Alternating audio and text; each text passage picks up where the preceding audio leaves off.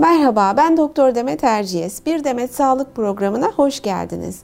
Bugün vücudumuzda detoks için önemli bir organımız olan böbreğin hastalıklarını konuşacağız. Korumak için neler yapmalı, tedavideki yenilikler neler? Bunlardan bahsedeceğiz. Yanımda Florence Nightingale Hastanesi nefroloji uzmanlarından Profesör Doktor Tevfik Ejder var. Hoş geldiniz Tevfik Bey. Hoş bulduk. Ee, Tevfik Bey, e, kronik böbrek hastalıklarının toplumdaki sıklığı nedir?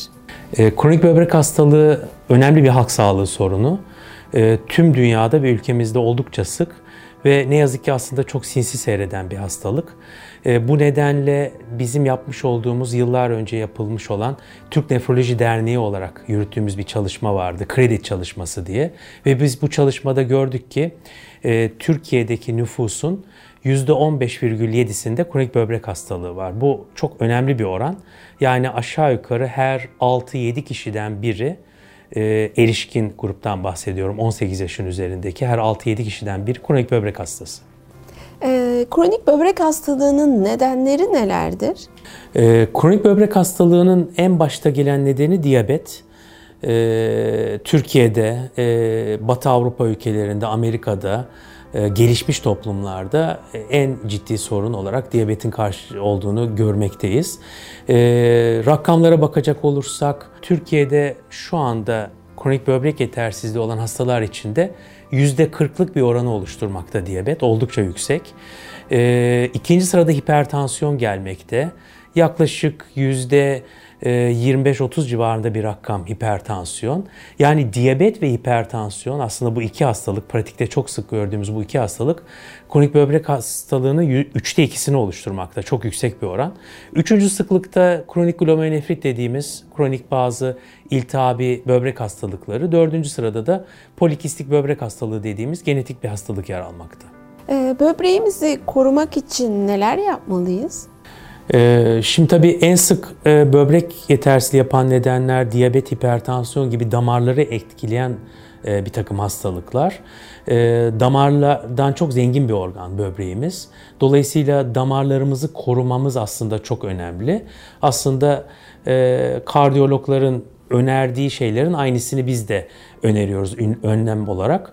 E, yani e, sigara hiçbir şekilde içilmemeli. Sigara böbrek fonksiyonlarını zaman içinde bozabilen çok önemli bir zehir aslında. E, bunun dışında obezite çok önemli. İdeal kiloda olmaya çalışmamız lazım. Olabildiğince tuzdan fakir beslenmemiz lazım. Bunlar hep damarları koruyan, korumamız için dikkat etmemiz gereken faktörler.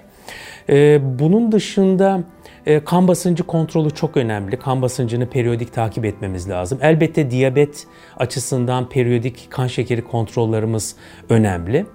E, yeteri kadar sıvı tüketimi bizim için çok kritik bir şey. E, sıvı diyoruz buna su demiyorum.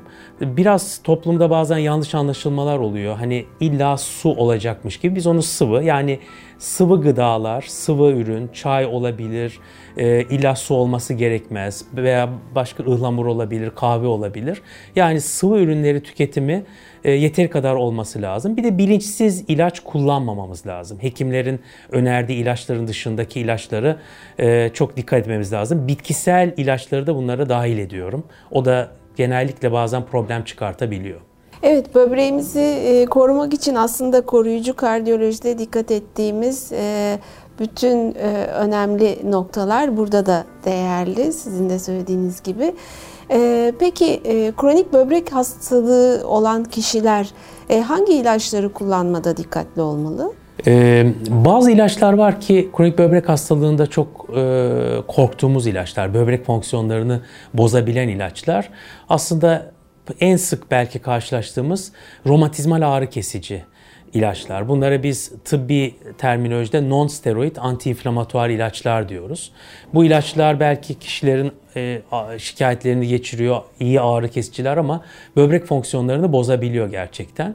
E, bunun dışında bazı antibiyotikler problem çıkartabiliyor.